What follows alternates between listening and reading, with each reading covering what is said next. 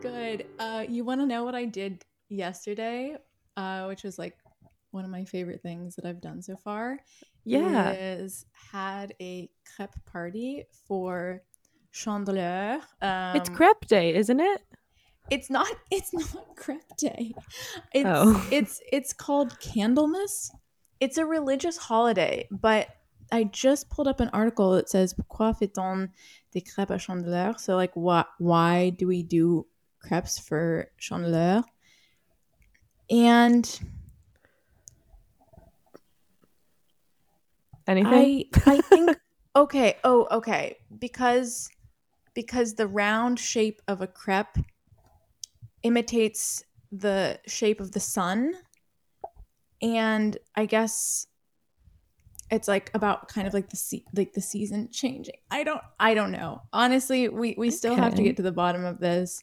Um, I had a crepe on Saturday, not Oh, for that's Chandeleur, great. but um, just coincidentally. You know what I bet it is? I bet they did something really big up in like Brittany, where crepes are originally from, for Chandeleur, and then Mhm. it became like known as their holiday. And so then, because we also drink cider, and cider is like typically from North.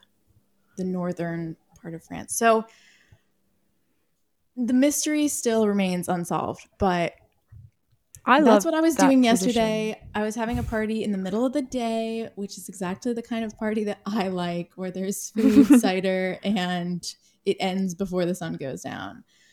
So on yeah, a Sunday too. That's pretty cool. on a Sunday, which you know what I found out is kind of a great time for like an afternoon like tea party because everyone's kind of depressed. Like no one wants to, no one, no one wants to just like hang out by themselves on on Sunday afternoon. So it's a great time to have Yeah. people over. Yeah, so, yeah. My family, my family always has like family gatherings on Sunday, Exactly. and it's always fun. hmm Um, that's lovely. I think I had something to say, but I don't remember. But that that's a lovely Sunday, and I also just love the tradition of crepes and cider. Oh, I was Mhm. gonna ask, um, what is your favorite crepe filling or galette? Do you eat galettes on chandeleur, or is it just? Uh, we just ate crepe, but I I guess you could also have galettes, which are like the salty crepes. Actually, you know what? I there's a there's a place that is right by where I live that does galettes, and they have really great. They have really great fillings, and they have like the really good quality. Um, I guess they're made out of buckwheat, right? Is it? I think it's yeah, buckwheat. They're Mhm. really good buckwheat crepes, and I had one with like goat cheese and pesto. Oh, Chef's kiss. that so good. So good. So good. I can't even explain. So yeah, next time you come to Paris, I'm I'm, I'm sending you the way of the of, of the pesto and, and goat cheese crepes. But Lovely.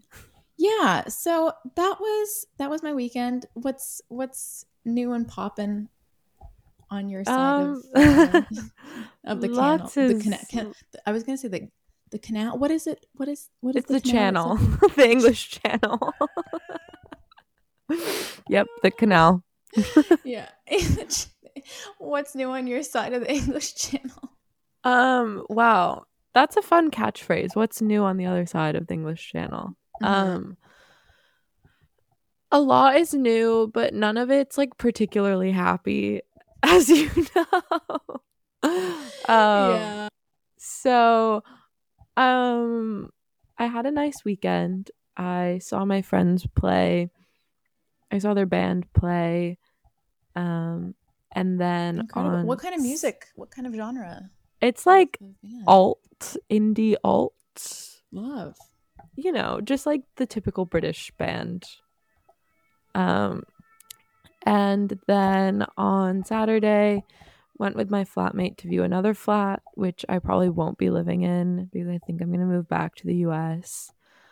Um, haha. and then from there we went to this like market, which had a vintage market inside of it, and then obviously lots of food vendors, lots Oh, of fun little lovely. handmade jewelry. I got this evil eye bracelet. Oh, I got this evil eye bracelet yesterday I had such a Sunday Sunday of Mhm. like crying and existential dread. And then I was like, no, I'm going to turn this day around. And I started cleaning. Then I started crying again. And then I cleaned more. And I cleaned our entire kitchen. And now our kitchen is dirty again. yeah. The kitchen, it's it's very hard to keep a kitchen clean. I just yeah, it wasn't a very exciting weekend. Um it was quite That's emotional, taxing and just a lot of like honestly a lot of crying. Um I've been really upset because of my breakup. But um my therapist gave me this meditation which I haven't done, but Mhm. it's about like nurturing your feelings instead of avoiding them. So Mhm. I've been trying to like feel my feels and actually process everything, Yeah. but I've just been crying. yeah. I think I've Um, I've definitely yeah. noticed recently, like within the last year, that I mean, I've probably known I, I very much am the person who like judges my feelings and is sad that I'm sad or angry that I'm angry. You know what I mean? yeah. Without just letting myself feel those things. And as soon as I or or even like something that I if I if I feel um conflicted about something, I really hate con- feeling conflicted. And so Oh, I yeah. go straight to like judgment and anger that I am feeling conflicted. And as soon as Mhm. I just accept that, I'm like, oh, this is this is like a funny situation that I'm feeling a lot of feelings about. All Yeah. of a sudden, things do tend to get better. It doesn't like take away anything, but it's always those like compounding emotions that make things a thousand times worse because it's like exponential emotions, you know? Definitely. It's a lot of pile up. I feel that way about shame. Like I Mhm. always feel very shameful when things that I perceive as bad things happen to me. and I Mm, think that shame really prevents me from feeling just sad, you know? mhm. Um and also because I cry to cope with Mhm. everything, Mhm. but from a young age that was always kind of reprimanded. I was Mm. never really allowed to cry and so then I Mhm. just feel ashamed that I'm crying at Yeah. 23. Um which everyone everyone cries. everyone It's the most everyone human thing. cries. Some of us way more than others, but um yeah, I Some of us definitely are drowning in tears. some of us truly my first grade teacher would always say that she was going to collect my tears and water her garden with them and i truly feel like i could water my dying tulips with my tears from this weekend Girl, you Um, got to stay hydrated with all that crying. I know i'm i was so dehydrated also because i was drinking and so it was just like no water in my system but today's a new day today's a new day It is. It is indeed. period i'm still sad though I I get that. I also I don't know how badly you experience it. I have like really bad PMS. Like I don't know what Mm, level it has to be for you to have like what is it is it called PMD, PMDD, something like that? Like oh yeah, premenstrual dysphoria, something. Mhm. something. I get really depressed. This time was actually not th- like this time was notably not as bad and it's still like it's still I feel like so apocalyptic every time I'm about to have my period. It's just I mean, it's not too much of a problem in my life, but it's so annoying that you're you you know, I'm like I feel like everything's about to shut down. I'm like the most depressed I ever am right before my period. And then Mhm. and then I'm fine afterwards. Oh well, you know, big whoop. But it just I it yeah. throws me for a loop. Um, I used to I used to have such bad PMS. Like my Mm. anxiety I I would think I was going to die from my Mhm. anxiety um Mhm. before I would get my period. Like I thought that like everyone was going to abandon me. I thought that everything was going to go wrong. I was Mhm. convinced that like my life was over every single month. Like yeah, and then I would get my period and it would be better. Yeah. Um I was talking to my friend yesterday, one of my best friends who I don't talk to as often as I should, but she told me that she did dry January. And to go back to Ah. our previous episode, she confirmed everything that we said. yeah. Oh, well, of of course. Yeah.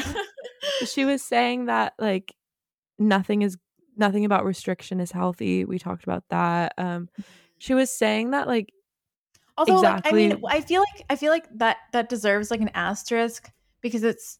I mean, restriction isn't healthy in terms of like what you're putting into your body. However, if you if you do have a substance use disorder, abstinence can be helpful. So, it, it, abstinence is maybe a form of restriction, but different than the kind of restriction that we're talking about.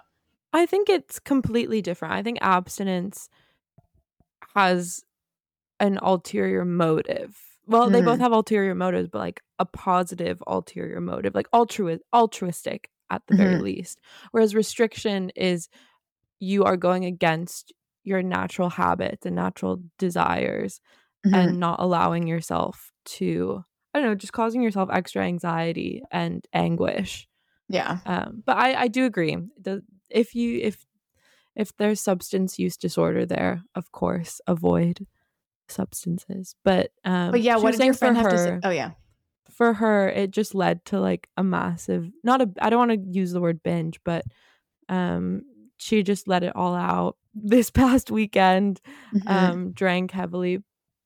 Um, what else? And she was saying that for someone who doesn't really struggle with her relationship with alcohol, it was kind of annoying not being able to like have a drink yeah. or like go out with coworkers for a drink. Mhm. Um, but on the opposite side of that, she said it was great having productive weekends and like waking up early on Saturdays and stuff. And she Mhm. did it because she was applying to grad school and her boyfriend did it with her Mhm. because he was studying for the LSAT. Okay, And gotcha. so I think it was it was good for them, but she definitely didn't love the feeling of restriction, didn't feel like it was really for her. Mhm. Yeah, just everything that we said in the last episode about it, she definitely agreed with. Case closed. We were right. From this one person, I think that that proves our point. Yeah.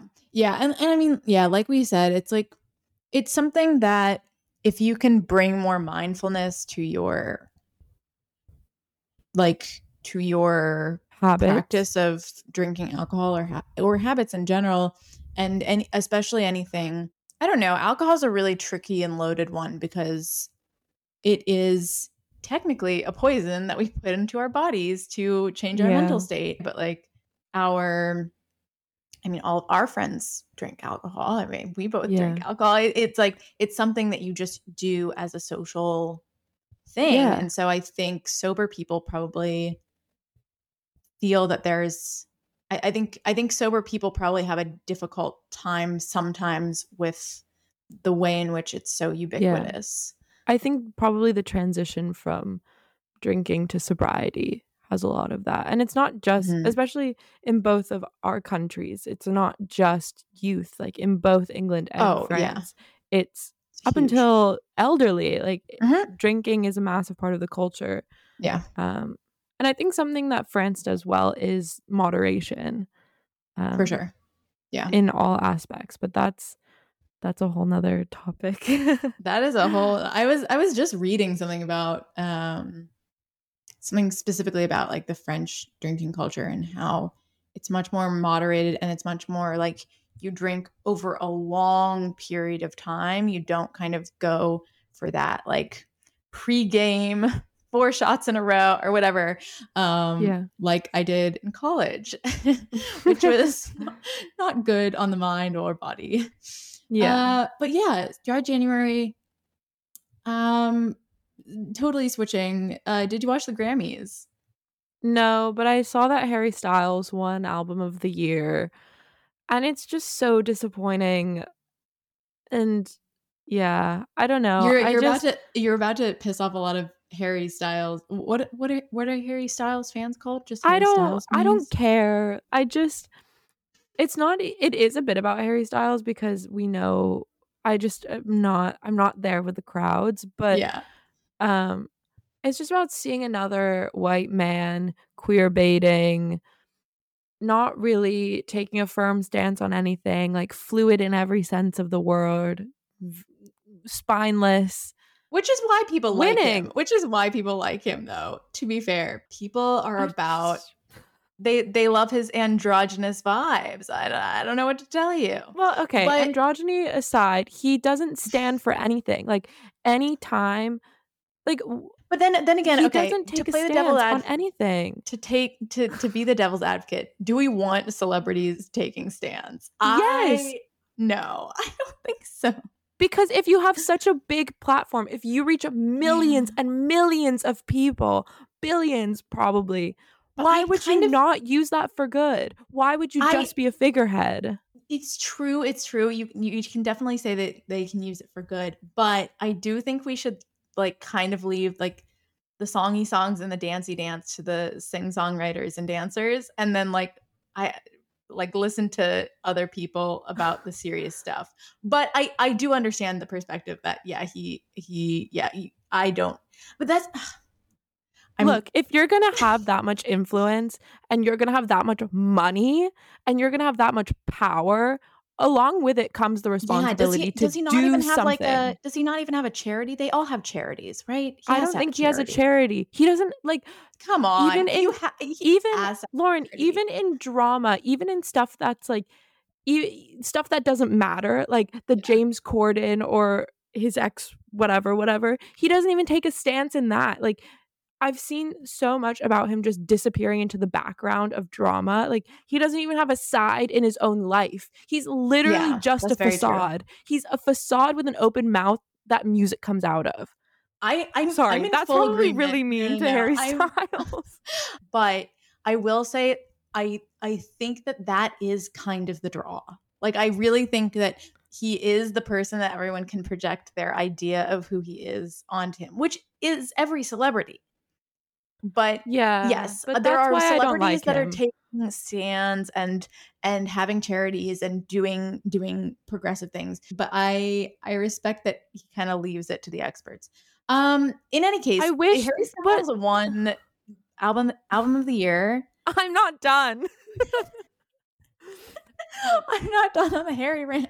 it on, goes go back I'm- no I'm it just you. all it ties back to like music awards favoring white male artists you know Mhm. lizzo lizzo was there why didn't lizzo win album of the year i think she was nominated. She won something. she Also, won something. i'm i'm particularly bitter because charli xcx's crash wasn't even nominated Damn. and i do think that was significantly better than whatever harry's house or whatever it was called i just yeah i have thoughts on him and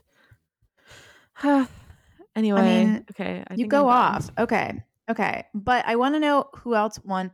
Oh, the main thing that I saw when I woke up and was on Twitter this morning was um there was like Bad Bunny was like singing in Spanish and the subtitles were just like sings in non-English.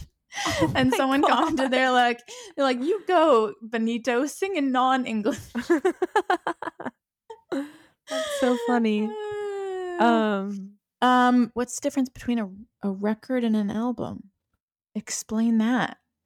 i don't are there differences who won record of the year Lizzo. But she didn't. what Oh, I guess record is just song, like song.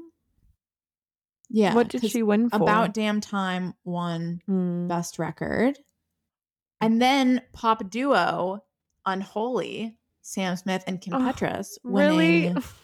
Yes. So go yeah pick but Kim doesn't Petras she and your yeah, coconuts. You can good put them in your mouth. mouth.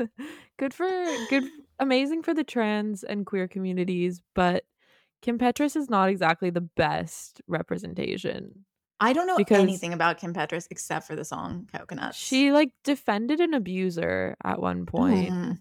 yeah or This, some see, once again, this is why we don't want celebrities standing up for things. This is why just just sing and dance and and be our little circus monkeys. I mean, yeah I don't yeah know. no i'm fine i'm fine with that because also kim petras is not as massive as harry styles true. but like come i i'm not gonna get into it again i'm not i there's a cannot song. get into Wait, it there's there's a there's a winning song for social change. Uh, that must be a new category. I, they heard me they heard me they heard you complaining about not enough social change by Harry Styles. So they, yeah. Um, I'm not saying he has to like change the world. I'm just saying like say I mean he did hold up like a free Iran flag, but like come on, do a bit more than that. You know? yeah, like, that's a bit more. basic. That's a bit. That's a bit. Yeah. Um. Anyway, anyway, okay. So Anyway, Grammys pop solo, easy on me. Congrats, Adele. Always gonna. Oh, good. Okay. Anyway, so there you have it. Lots of um, lots of um, Motomami winning Latin rock and alternative good. album. Okay. So yeah, I mean, I, I'm just I'm just scrolling through here because I did not watch and Yeah. only saw snippets on on on Twitter about singing in non-English. So, Uh, shall we get a lot of intro. That's a lot of intro for a um completely very unrelated, unrelated- episode. Yeah, a very unrelated topic that we're tackling here today. Well, I guess some people call music their online therapy, right? I guess I- I don't He know who would ever. me.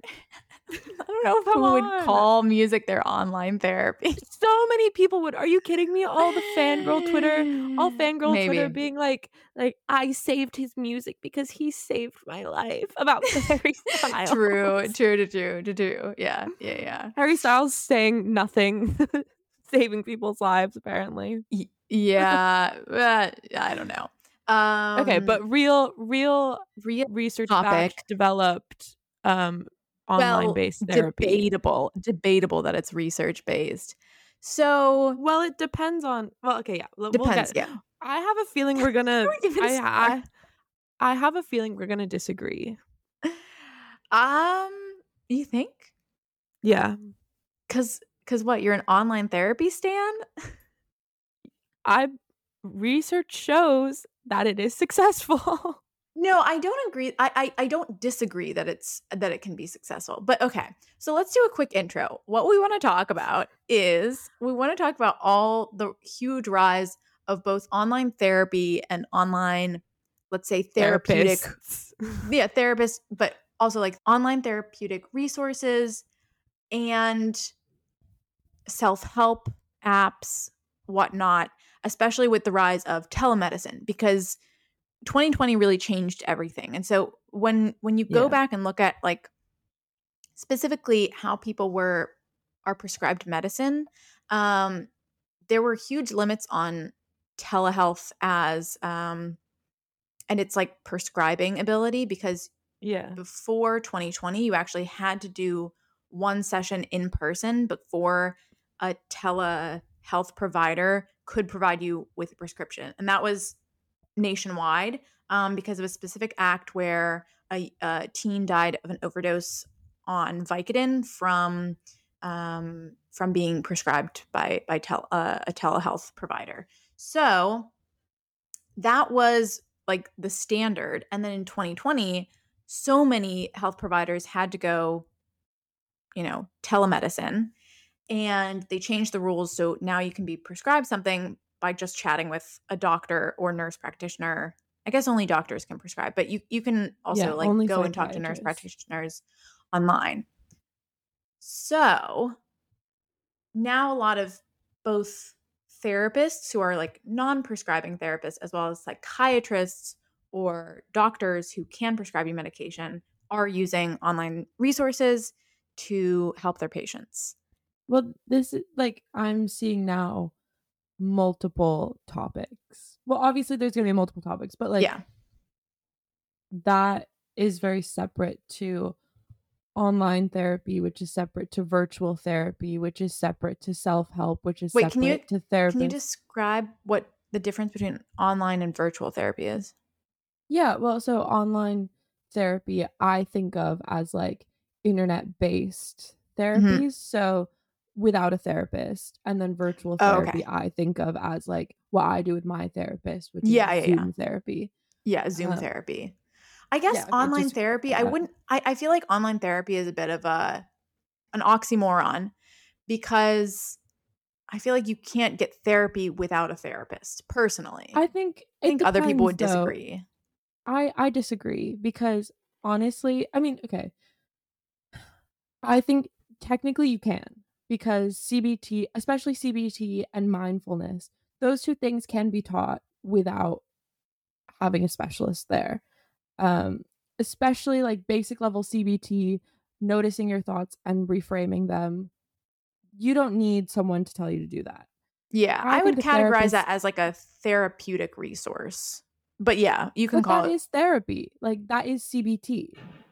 yeah. I, that's it gets it gets down to semantics what you want to call it I mean, because I, I don't know if there's like a a definition right like But research a- shows it's effective. Like yeah but It- is there like it- is there a DSM definition for therapy that's a good question um I don't really think the DSM tackles therapy. I think it's Mhm. just psychology like psychiatric Just- disorders. yeah disorders Um, but I my definition of anything that's therapy is something that helps you cope with your symptoms. And research shows that internet-based CBT is very effective for reducing symptoms. That being said, I think the role of the therapist is integral because I could not do it without my therapist. And a Mhm. huge issue in internet, in all of therapy, but specifically internet based CBT and mindfulness programs, is attrition or Mhm. dropout rates, is people just don't stick with it. Mhm. Um, because I mean, there's this issue in therapy, in in person to person therapy, Mhm. where clients will get all excited in the session to like do their homework and get better and the therapist is great for that and increasing that motivation but 3 days later you don't have your therapist anymore you're not Mhm. going to be motivated so how is that going to translate to an app for example like you're not going to stay motivated um and Well, I think that's what apps would argue is like I think apps would say, "Oh, well we can send you notifications every day so that you Yeah. do keep up the work." So I I wish they worked better than they prom or or as as much as they promise because I think Mm. that they have these really big sells and really big promises without helping as much as purported, if that makes sense. yeah i mean w- what makes you say that they don't help I guess a lot of what I've been reading about is the type of therapy where they prescribe you medicine because I think that's what a Mm. lot more people are accessing, especially, I mean, pre pandemic, but also during the pandemic. I mean, we saw a huge rise in people getting diagnosed with uh, mental health disorders.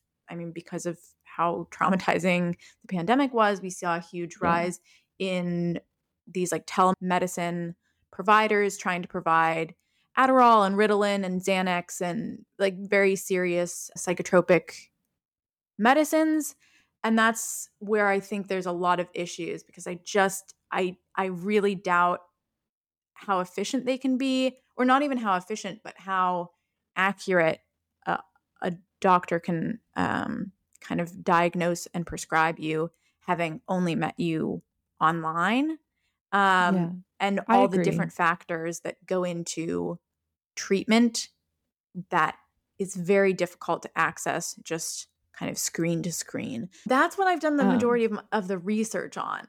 that's But- that's totally cool because i i don't know that much about Mhm. online psychiatry um i i'm more well versed in internet based Yeah. cognitive and mindfulness therapy programs Yeah. Um, yeah. Very true.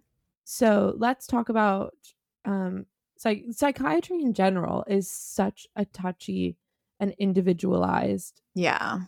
field because you're not just dealing with the the neurobiological medication you're also dealing with a lot of physical side effects a lot Totally. of personal reactions to medication that you can't always predict hmm um and a lot of those side effects affect your mental health like if you're nauseous all the time you're not going to be focused on being social Yeah. and bettering your depression through socializing you know you're going to be focused on oh my god i feel so so ill hmm Exactly. Exactly. and so i think taking it to an online setting has its pros and cons definitely for sure. so for what sure. were some of the negatives that you were reading about Yeah, so I read I think you'll find the article on um like psychedelic telemedicine the most interesting because a lot of now that we've seen a ton of ketamine clinics popping up, a lot of them are going virtual, uh, which Mhm. I, I have mixed feelings about because ketamine is a, a fairly safe drug if you don't have Mhm. high blood pressure or any pre-existing conditions. A lot of people you have used it in like hospital settings for anesthesia. It's quite ubiquitous. Unless you overuse it, you're not generally going to have a lot of problems. So Yeah. I see why it could be helpful for like telemedicine and the psychedelic telemedicines to just have a, a kind of screen interaction with a doctor and then send the ketamine to your house as and you use it as prescribed however there's i i think that it's always better to do it in like a controlled environment where Yeah. your blood pressure can be monitored because you're probably not going to be able to measure your blood pressure yourself and that's Yeah. uh, a side effect of ketamine is that it raises your blood pressure uh, and it's like it's very it can have really big like mental impacts you know you can have a dis- Yeah. completely dissociative state Mhm. and the article that I was reading was about specifically about all the complaints of the customers of Mindbloom, which is a huge psychedelic startup, like scaled massively in the last couple of years. And Yeah. so they had like a lack of clinicians, people paid up front and didn't get, you know, matched with a clinician or with a guide. Mhm. Um, Yeah. One time they sent someone the wrong measurement. And so he took 900 milligrams of ketamine, which is not not what you're supposed to take um and, and, like no. uh, if you're on your own and you don't kind of in good faith they tell you to have someone who is kind of like your trip sitter i guess if you don't have that person you can put yourself in danger so there's just like there's a lot of issues that can come up specifically with that because it is a psychedelic medicine but with other strong medicines like benzodiazepines um, Xanax or with um, amphetamines like Ritalin or Adderall, you can have you know issues with prescribing. Uh, same issue with access. I know there's an Adderall shortage in the U.S. So Oh, I, I, didn't just know think that. that. yes, yes, and I think a, a big part of it is that all these virtual startups in 2020 just capitalized on the fact that people were struggling with their mental health as a result of the pandemic and said, okay, we can prescribe you Adderall in 20 minutes. Like they literally advertise that, like, or in like an hour. Ugh. Like log on, find a doctor, get prescribed. That's not how medicine is supposed to work. Like that's just so I feel like that's a HIPAA violation. I mean, yeah, there is there's definitely a drug epidemic and an Mhm. overprescription of medication going on. Um especially it really does not sit well with me that you can get virtual psychedelics or not virtual psychedelics, but you can virtually acquire psychedelics. Um just because I don't think sublingual ketamine is advanced enough to where we should just be sending it to people, you know? Yeah. Like Yeah. I think it's super useful as a complement to um in hospital ketamine treatments and Mhm. ketamine IVs. But it really scares me to know that people can just do that. And Yeah. I I'm a ketamine stan. Like Mhm. I we both are. so like I just I it's so fascinating. It is so revolutionary. It is so helpful. It is saving lives. Mhm. But I think the caution surrounding it is what makes it so useful. Yeah. You know, I love that it's getting more and more accessible as well. Like I love that there are clinics that you can go to and stuff. But also the point of psychedelics is to assist your therapy, is to make yourself not make yourself, but it's to like make the client more open to their emotional experiences. And Mhm. Mhm.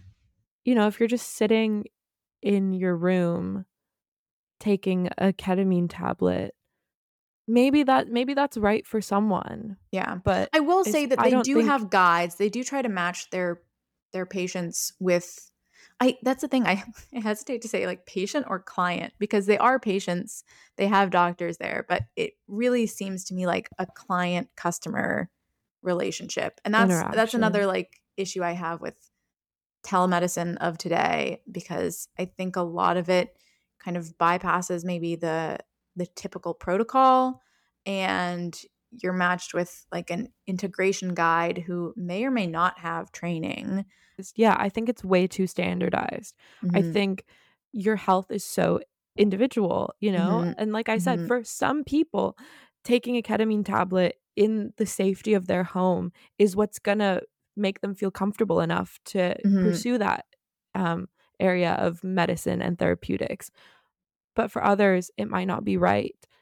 And I think that's my issue with telemedicine in the psychiatric field is you just have like this small appointment and the, I mean I I'm not super familiar but it doesn't seem like it's very personalized and it doesn't seem like if the person's not sat right in front of you of course the doctor is probably not going to you know view you as an individual he's probably just going to view you as another another patient and this goes yeah. back to I think a big issue with internet therapeutics and virtual therapeutics is it's more difficult to build that individual relationship that is so conducive to healing mm-hmm, and mm-hmm. treatment you know it's so much more difficult to build a connection because that is essential in, mm-hmm. or to me it was essential and that goes back to the individualization of therapy and treatment like for some people they don't want that they don't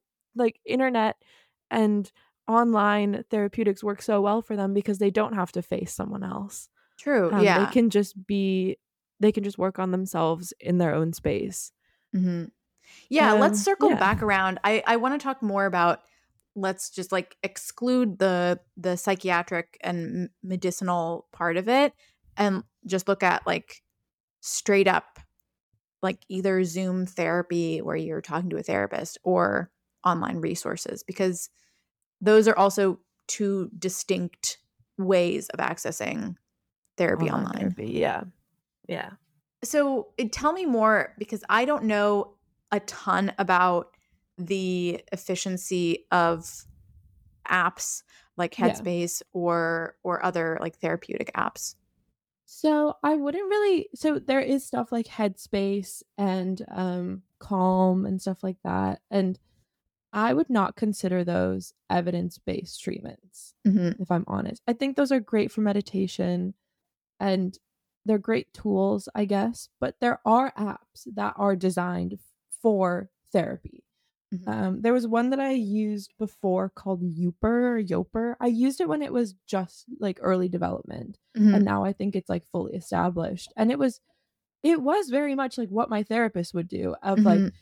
what are your thoughts right now? what mal what is maladaptive about these thoughts like can you identify any um thought patterns that may be like just very cbt of like what are your thoughts what's not constructive about these thoughts how can you reframe them mm-hmm. how were you feeling before how are you feeling now blah blah blah blah blah and i think for someone who has never done cbt or doesn't really know that much about it it's a great way to get introduced to it and start thinking about different ways to think.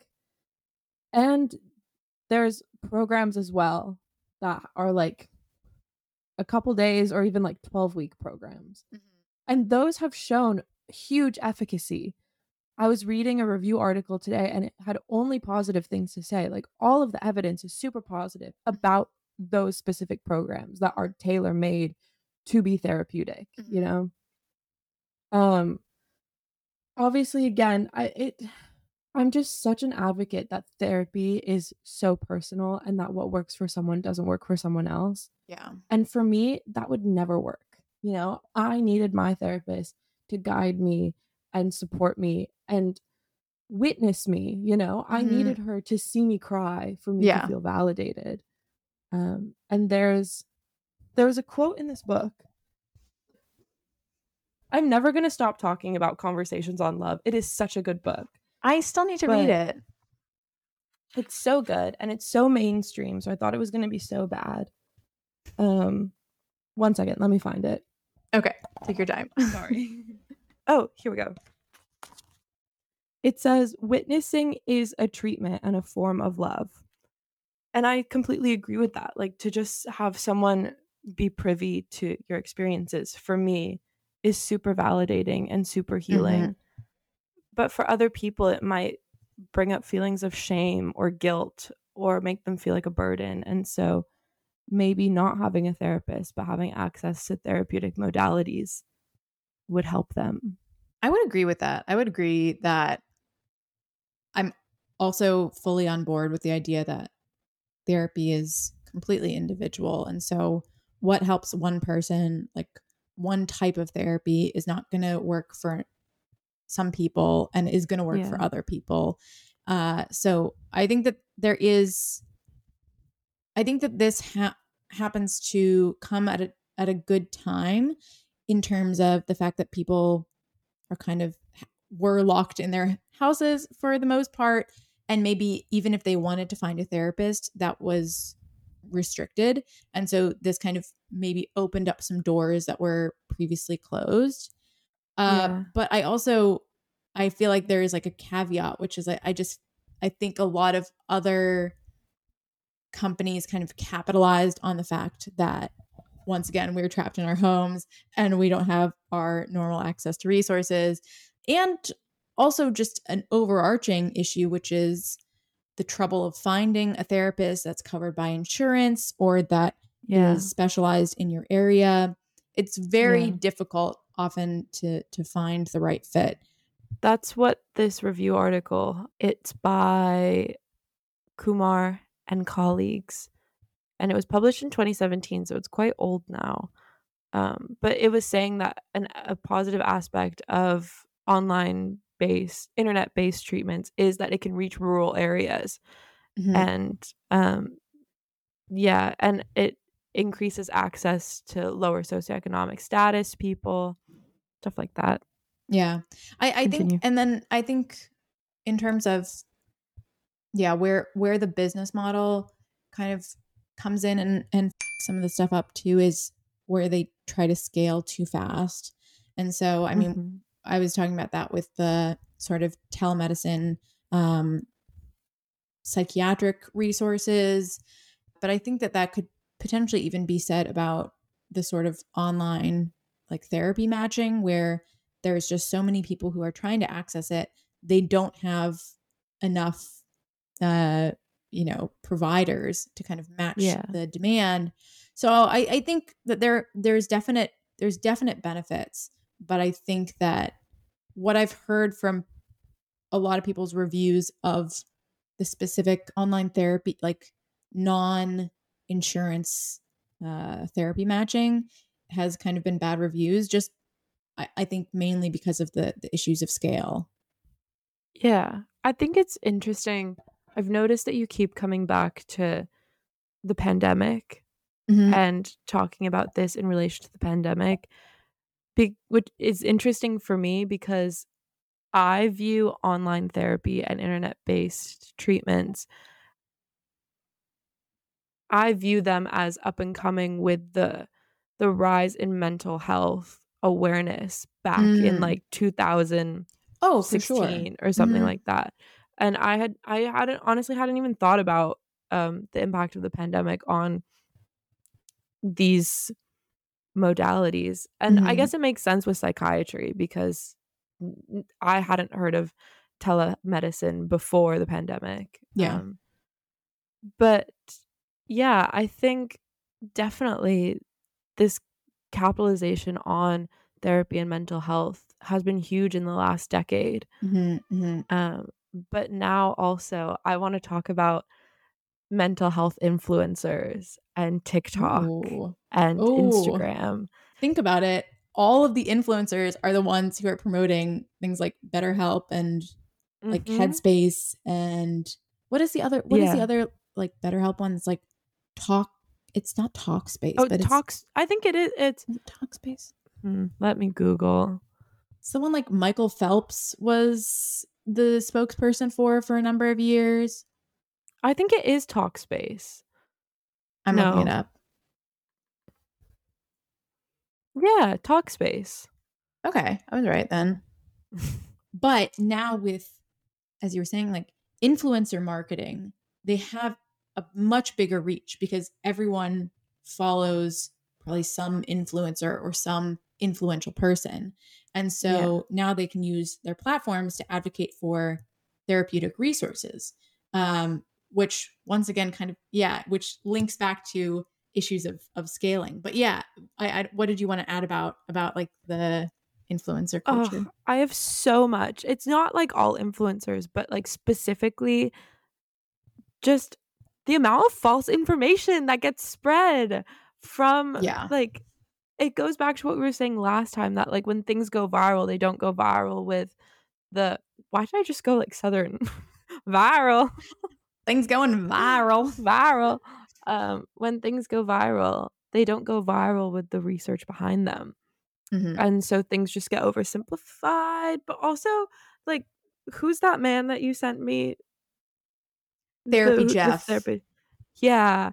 Um i did i'm not sure he's a real therapist because who knows one of his one of his it, well that's another thing is like anyone can call themselves a therapist and Mhm. like i love people who make fun of that who are like this is Yeah. my advice as like a trained clinician and it's like text your ex like there's some really bad advice Yeah. um but yeah he was like 10 things to do before you decide to marry your partner and one of them was go kayaking. No you're kidding me you're kidding me. This is not one real. of them was, one of them I- was go kayaking. The other one was like be around each other when you're hungry. Something like that. Oh my lord. Now this is some Um, real therapy. Yeah yeah but just like like ugh, it goes back also to why psychology is not taken seriously because oh completely completely people like that come on They give it a bad name. Like, and ev- the weird thing is, okay, like everyone stands therapy, Jeff. I, I do I they wanna say it. really People do. People are like, this is my like therapy. Jeff saved my life. I'm like, what girl? okay Okay, Jeff Um, Guenther, LPC, which is a licensed what? What is LPC? I don't know. oh, counseling. He's a counselor, licensed professional counselor. Mm. And so then that, that means he I've went had- to he went to a, deg- a an at least a one or two year degree program to become a to become a counselor. a So counselor. he is Yeah. Well, no, you can get a PhD in counseling. I don't want this to be a counseling psychology bashing moment, but no no no I no. don't I don't want this to be a psycho a counseling psychology bashing moment, but I have had it explained to me so many times the difference between between therapy and counseling and I don't get it. I don't understand what counseling psychology is. I think it's just like a bit I don't know. I think it is a I bit more of therapy Jeff stuff of less like mental I I think like but think about like licensed marriage and family counselors. Like those are that's like a big majority of the kind of therapists that you go see. Like what are they called? Licensed Yeah, I guess my. I think mine I- is. I I don't know. I don't know. Anyway, I, mean, I also don't know technically what a counselor is, but I'm sure there are many good th- counselors. Therapy Jeff, I don't think is among them. Therapy Jeff have, has two million TikTok followers. let's see. what is he saying to get two okay. million followers? Well, let's That's- see. Oh, he. sorry. This is this is how you stop gaslighting yourself.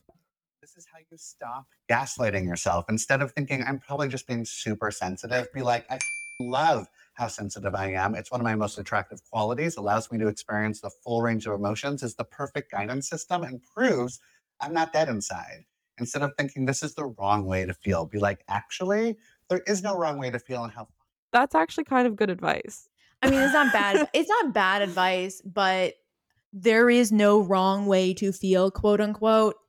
Uh, oh, okay. Thank you, Captain Obvious. Like, uh, I know, but some people need to hear that. You know. no, I know, I know, but that's what I'm saying. It's like, I don't know. It's like, first of all, it's the most basic therapy tenets that you could ever, ever espouse.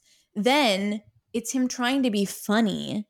Yeah. And to me, it's not funny. I know many people probably find him funny. So yeah. sorry to maybe- those people. But Let's pick a let's pick a more rogue rogue one.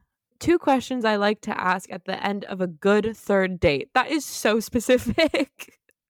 let's see if I'll ever use At these. the end of a good third date that maybe you want to ask your date first how do you like to date we don't have to be on the same page although it's nice if we are it's just really about setting expectations. But I want to know how much do you want to text? How often do you want to hang? What pace works for you emotionally, physically, stuff like that. So we're not flying blind and we can meet some of each other's early needs. And second, can I offer you any reassurance? I'm probably pretty excited about you if we've had a good third date. And I'm happy to offer reassuring words about how much I like you, how attracted I am to you, how much I enjoy our banter, the uncertainty of the first. All right. Um, I also Okay, want to yeah, add that that's he's enough of that. wearing he's wearing a Buddha shirt.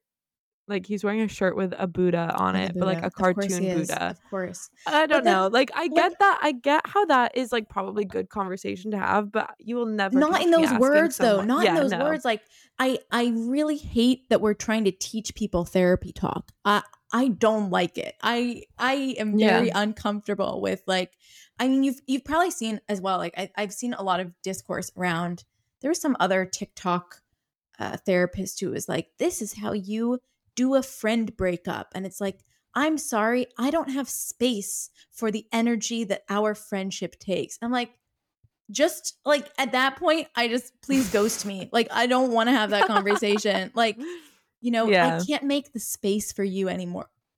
Okay, leave. I, I don't know. I just I there's the door.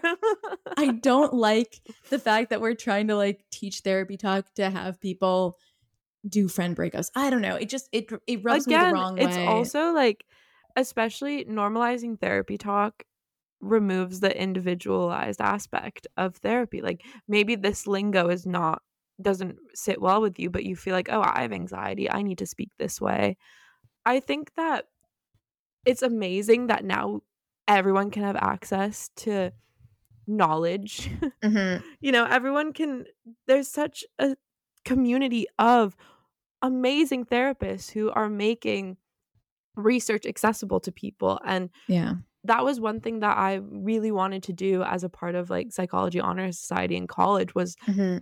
make the research of how to take care of yourself accessible to people and show people that like this is this is real you know therapy is real Yeah. and it's Um, doable. It's like there's so many things that you can implement in your life that have scientific backing that will kind of get you to have better daily practices, better um, Yeah. self-talk, all of that. Yeah, exactly. Um, but there's just things like the people who, I don't know, just take it a little bit too far out of context and make it therapy Jeff like not very scientific. And Yeah. that's that upsets me as well because like it takes a lot to advance therapeutic research. It's not just like this didn't just all happen overnight. And Mhm. so yeah, I don't know.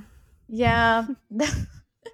I just That's- feel a bit our take. defeated. yeah. I just feel defeated a little bit. I know. um, Where but- where's the hope? We need to like I do we have any hope to offer our listeners or is this just No, there's definitely hope. Like if you feel like you want to maybe dabble in therapy, like if you've never done therapy before and you don't know what to expect, I think online based or internet based treatments, sorry. It it it is like the that modality is called internet based Mm-hmm. CBT or internet based mindfulness treatments and stuff. I think it's a great way to start exploring and a great way to start thinking about yourself and seeing what works because also a huge aspect of therapy is knowing what type of therapy works well for you. Yeah. So, so I think, you think- that's the yeah. point is like to do your research on it before you just like don't use your favorite influencers 10% off code for BetterHelp. like do a little Yeah, bit wait, of okay, research. see we didn't even talk there. about we didn't talk about the issues with BetterHelp and them. I think I mean I didn't specifically say those ones, but when I was talking about like the issues of scale, clients finding the right fit and all that, I think BetterHelp was a one that struggled a lot with that. Probably Talkspace as well. It's it's just the fact that there's so many people who are trying to access it because they can't access um therapists otherwise. And then Mhm. I think there's also a problem with how much like I don't think they compensate their therapists well enough. I would have to do the research on that, but I don't think they Yeah. do. And so they're really like the therapists are really overworked um and they don't typically pay good attention to their patients Okay, or yeah, their I thought- clients yeah. because they have too many things on their plate. So I, I that's not that's not that. I, I don't want to say it's universal, but that's the complaints that I've heard about it. Yeah. Interesting. I mean, yeah, that's such a shame. I do Mhm. think that this I think internet therapy it has a lot of potential. Yeah. Um it just has a long way to go. It has a long way to go and I think it's being neglected a little bit. I think Mhm. oh, there was something that I wanted to talk about. I think new age internet and online therapy is virtual reality therapy and I'm fascinated by it. It's so interesting. It's used for phobias, it's used for anxiety, it's used Mm. for eating disorders, um, eating disorder treatment. It's so cool. Like, I'm not someone who's big into virtual reality. I like, I'm kind of scared of technological advancement, but its utility within mental health is unequivocal. Like, Yeah. so cool. It's actually I I talked very briefly about that for my sort of my dissertation, I guess you could call it. I had to present like a sort of oral dissertation about Mhm. how what I had studied in my master's degree applied to like what I wanted to do and what I had learned, etc. So I kind of used different examples of how the media affects the way we consume the news and the news cycle and Yeah. international events. And one of the things I brought up was that the UN is actually using virtual reality and like um yeah, I guess like virtual reality films to kind of put you in the position of like a Syrian refugee or like someone like yeah, like someone living in a refugee camp or someone living in a war zone to get you to have like more empathy To increase empathy. people. Yeah, Wow, yeah, and sick. I know it was really interesting. So it was something that I brought up because it's such a new, like, such a novel way to use this sort of what we think of as kind of like a gaming device, but Yeah. to actually expose people to to what's happening outside of the world that they know. So That's yeah, I think cool. there's really interesting like implications of of how VR is going to be used. Yeah, amazing. Well, any concluding thoughts? What where what are we going to leave the people with? Because we had quite a debate. Yeah, I guess we can leave people with like there's a lot of information out there. There's a lot of resources out there, which is great because the more resources there are, the more potential you have. However, it does get kind of confusing um, to debate. Okay, where where do I access my mental health? Uh, my mental health resources. Where can I access medicine? And I would always recommend people go to like a real in person doctor if they want to have any sort of medication. I think that's just a general good rule of thumb. Just yeah, just try to make informed decisions. And we will link some of our findings in the show notes because Yeah. that might help some people. Yeah, I would say also do what's best for you. Trust your Mhm. intuition. If something feels right and feels good, follow it. If something feels forced and unnatural, maybe it's not right for you. The internet doesn't know best for you, but it can lead you down the right path. Take yeah, care of can be a, yourself and take care of your of mind. guidance. Yeah. Yeah, and just yeah, take care of yourself. do you have anything that you're going to do this week to take care of your mind? Um good question. I've been really wanting to this I I haven't I haven't done like yoga in a while and I really enjoy it and I can do it in my room like technically there's enough space um cuz I really want to start like working on handstands um or like shoulder stands cuz I I it's like kind of a use it or lose it skill. Other than that like hanging out with friends honestly I like being social and and spending time around other people is so crucial to my mental health. If I stay alone too long, it's no bueno. So that. um I'll be hanging out with friends. And Nice. yeah, that's that's my those are those are my modalities. What about you? Um, I'm not drinking this week, Okay. which Dry one week of February. yeah, we're, I'm doing dry dry week of February. Dry mid February. but I have like Like I'm going to I'm seeing Tom Misch's bassist on Wednesday. Wait, what is that? um like t- do you know Tom Misch, the singer? I guess the name rings a bell. Okay, his bassist is playing a free Okay. show. So we're going to go watch that and then we usually go to the pub quiz on Thursdays. So I have Nice. events where drinking will be a possibility, but I'm not going to. Um so yeah, I'm doing dry week of February 5th. It's it more more for you. I feel like it's more just like rehydration week. Yeah, I feel like I just I need a break. Like I said, I felt so much better when I was drinking less. Mm-hmm. Um and now that I'm not working, I have way more opportunities to drink. So Yeah. I think just being mindful of how much I'm consuming and stuff yeah, will be helpful. Wonderful. Yeah. you're gonna you like held the mic out. I thought you were gonna do like mic drop. Dry February. Yep. That's that's what I have to oh. say after Yeah. yeah. Anyway, don't Okay. call me the model of health.